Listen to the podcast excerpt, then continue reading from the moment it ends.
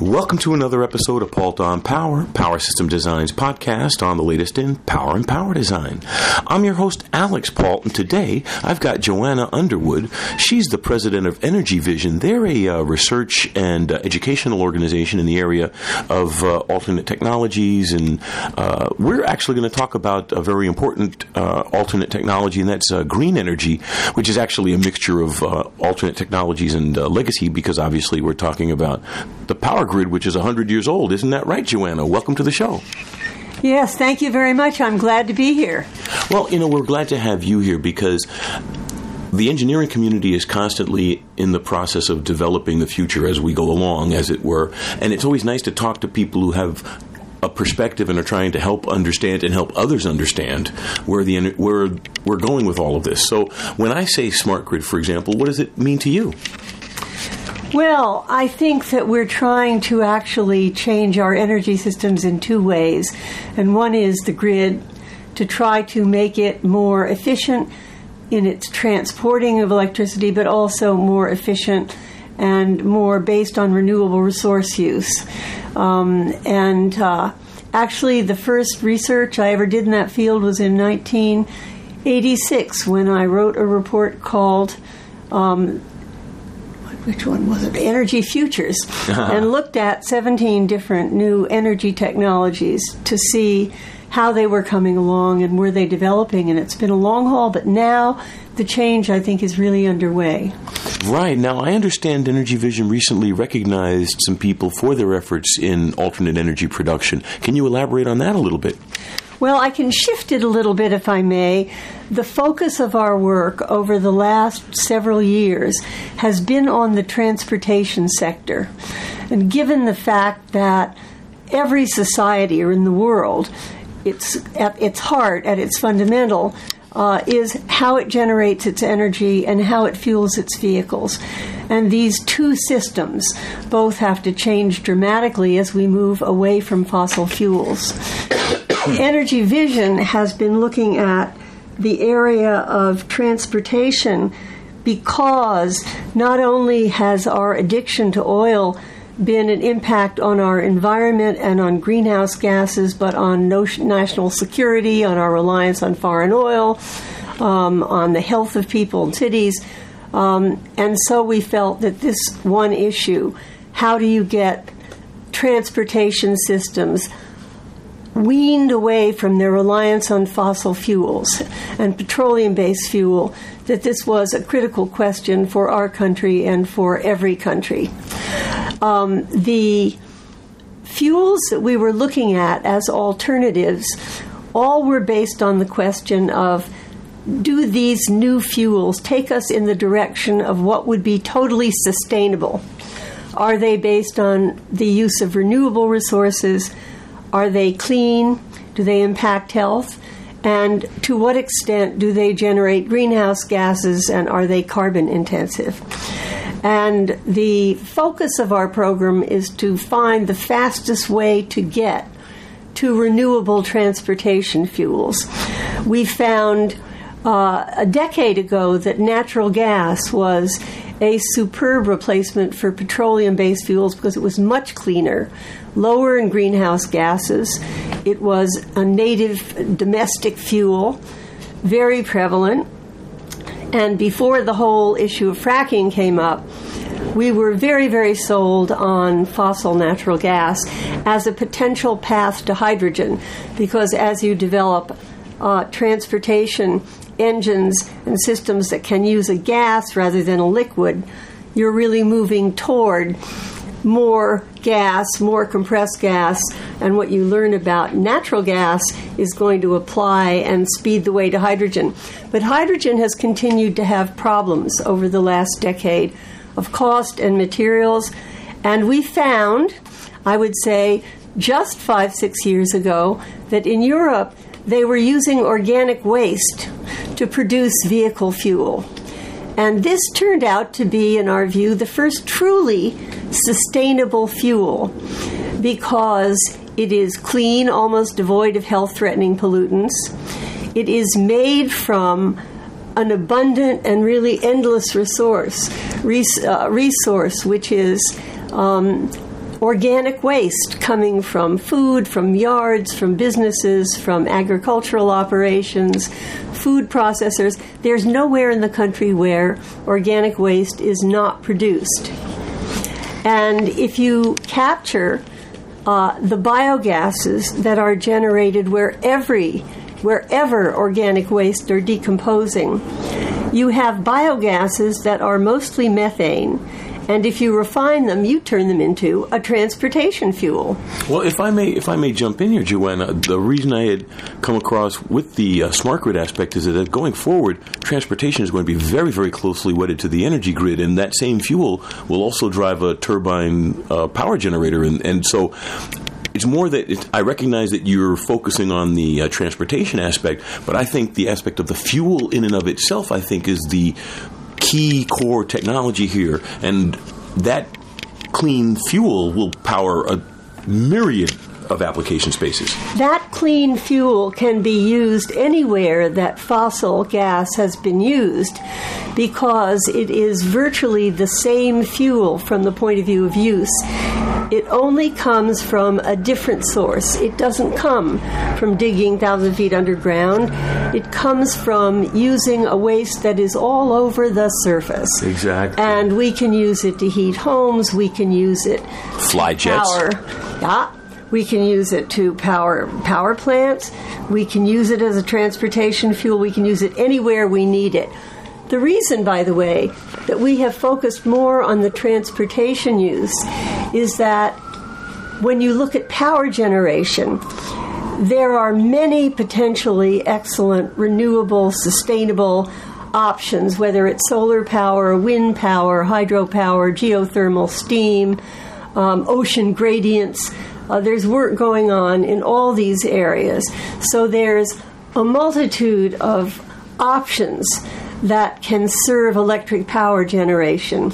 But there was virtually nothing that could wean this country from uh, gas. Gas, but fossil gas or renewable natural gas. So that's why we've focused on that direction. Literally, uh, literally a drop-in replacement. Yes, yes. It's a really thrilling fuel, I think, because it doesn't just solve one problem, which is it being almost greenhouse gas negative, and in some cases, net negative if you're using food waste to generate it. Not only do have a complete winning fuel from the point of view of greenhouse gas generation, but you're also taking what was a very expensive, messy, smelly part of the garbage stream and recognizing that it's not garbage, it's really gold. It's really garbage to gold. This is um, a stream and a flow of material 78 million tons from municipal settings and many more from agricultural, or food processing. So many sources in rural areas, in urban areas. You can make it anywhere.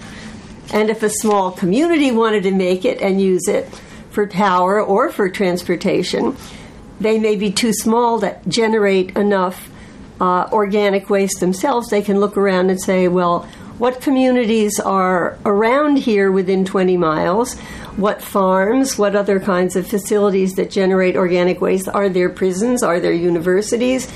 All of them create this form of material, which indeed we're now coming to see as an incredibly, incredibly valuable resource. Mm-hmm. I agree with you completely there, Joanna. But um, so, where, what's the next step now? Where do you see us transitioning in the next, say, five or ten years? Recognizing all of the pressures on transportation, fuel costs, the variables there, but also how you see it as technology solving it. Where are the, where are we putting these new technologies, new fuels, new solutions?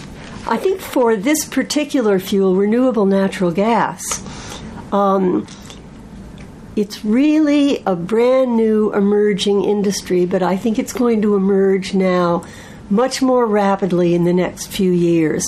We only had the very first waste to fuel or waste to power operations in the country a decade ago. We had one at the huge Altamont landfill in California uh, there was um, a demonstration that you had the commercial technology to collect the gas, to refine it, um, and in that case, to use it as a transportation fuel for about 20 communities. But what we've seen in the last five years is that the technology to produce the fuel, all the elements of it, are fully commercial. There are only sort of a series of steps. All you have to do is have a place to collect collect the waste. That may be in a landfill, but it would be better if it were an anaerobic digester. And I think anaerobic digesters will be the way to go if we can wean landfills off getting the organics if they are taken instead to an anaerobic digester, then you get not only one wonderful product, but you get two. Um, if these organics are processed separately, you get first the gases that you take off and refine, but what's left are the biosolids that can be made into compost, into soil amendments of different types.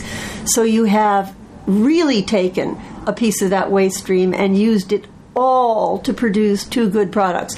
Now that the technology is commercial, I think the big questions and the big obstacles are the logistics of where you put a digester, how you, where you get the technology, where you put refueling stations, or are you going to use it for power generation or for both? Um, how do you do that, and where do you get the upfront funding to do the initial uh, the initial placement of the equipment you need to get the fuel? Once you're getting it, it's almost a free resource. So, where we've come is a real uh, maturing of the various pieces of technology you need in this. And if we think about engineering firms and what they're trying to do, there seems to be a role for engineering firms that can be much more proactive uh, than simply responding to what someone or some company comes to them or a municipality for, asking to build a, a, a waste treatment plant um, or facility of one sort or another. And if an engineering firm is familiar with the choices and how uh, biogases can be used and from organics, then it has a chance if they're asked to design, uh, let's say, a wastewater treatment plant. They can come in and say, well, we could design this, but should we also think about uh, a facility that would gather um, the organics from that plant and uh, make them into a source of power, perhaps combined with other organics. So, an engineering firm need not be a passive respondent. I think the engineering firms that will be both successful um, and and better known are the ones that understand how to build these new technological systems and that make it an active part of their agenda that they actually suggest to their customers. And I think that not only will that be good for engineering firms, as it is for companies that are building anaerobic digesters now, um, but it will be good for our environment because we need to make this transition. And what will cover the costs of making it? Uh, in a lot of places, it's government support, it's government grants, it's political incentives. In West, it may be the RINS program under the Renewable Fuels Act. Um, but there is room for engineering creativity here that will be very important. And it can be small facilities, it could be very large facilities, small communities uh, we worked, we've looked at all of the projects that have involved waste to fuel. The small community like St. Landry's Parish in Louisiana, they're small, but they decided they would collect the organics from their landfill and first use it for some power needs, but then to fuel their police cars and their police fleet. Um, that's a small example, the Altamont landfill in California is huge because they're producing enough fuel to fuel 400 garbage trucks a day. Um, so this is definitely coming. It's on its way, definitely. Definitely coming. And I think it's critical if we want to tackle our climate changing greenhouse gas problem. Um, this fuel, renewable natural gas, no matter how it's used, is a winner. I agree, Joanna. Thank you so much. I really appreciate you taking the time to come to our show and tell us about this because it gives a human face to a lot of this technological development. Because when you think about a facility like an anaerobic digester that's got pressure sensors all over the place and electronics everywhere, and you can focus on it's just a process that you're trying to perform, but in reality, not only are you creating a fuel that you can use, yeah, you're helping save the planet too. Why not? every aspect of this is helping save the planet, and I think engineering firms are one of the most basic basic elements, and we hope that every engineering firm will see this as part of their role, their profit making, and their mission. Well, thank you so much, Joanna. I re- like I said, I really appreciate you taking the time to come and give us a little bit of that uh, inspiration for making it not only uh, good technically, but also uh, good uh, ecologically. Thank you very much. And uh, I'd like to thank everybody out there in the audience for taking the time to be with us. We wouldn't be here without you. Tell your friends. This is Alix Paultre for Paultre on Power. Have a great day.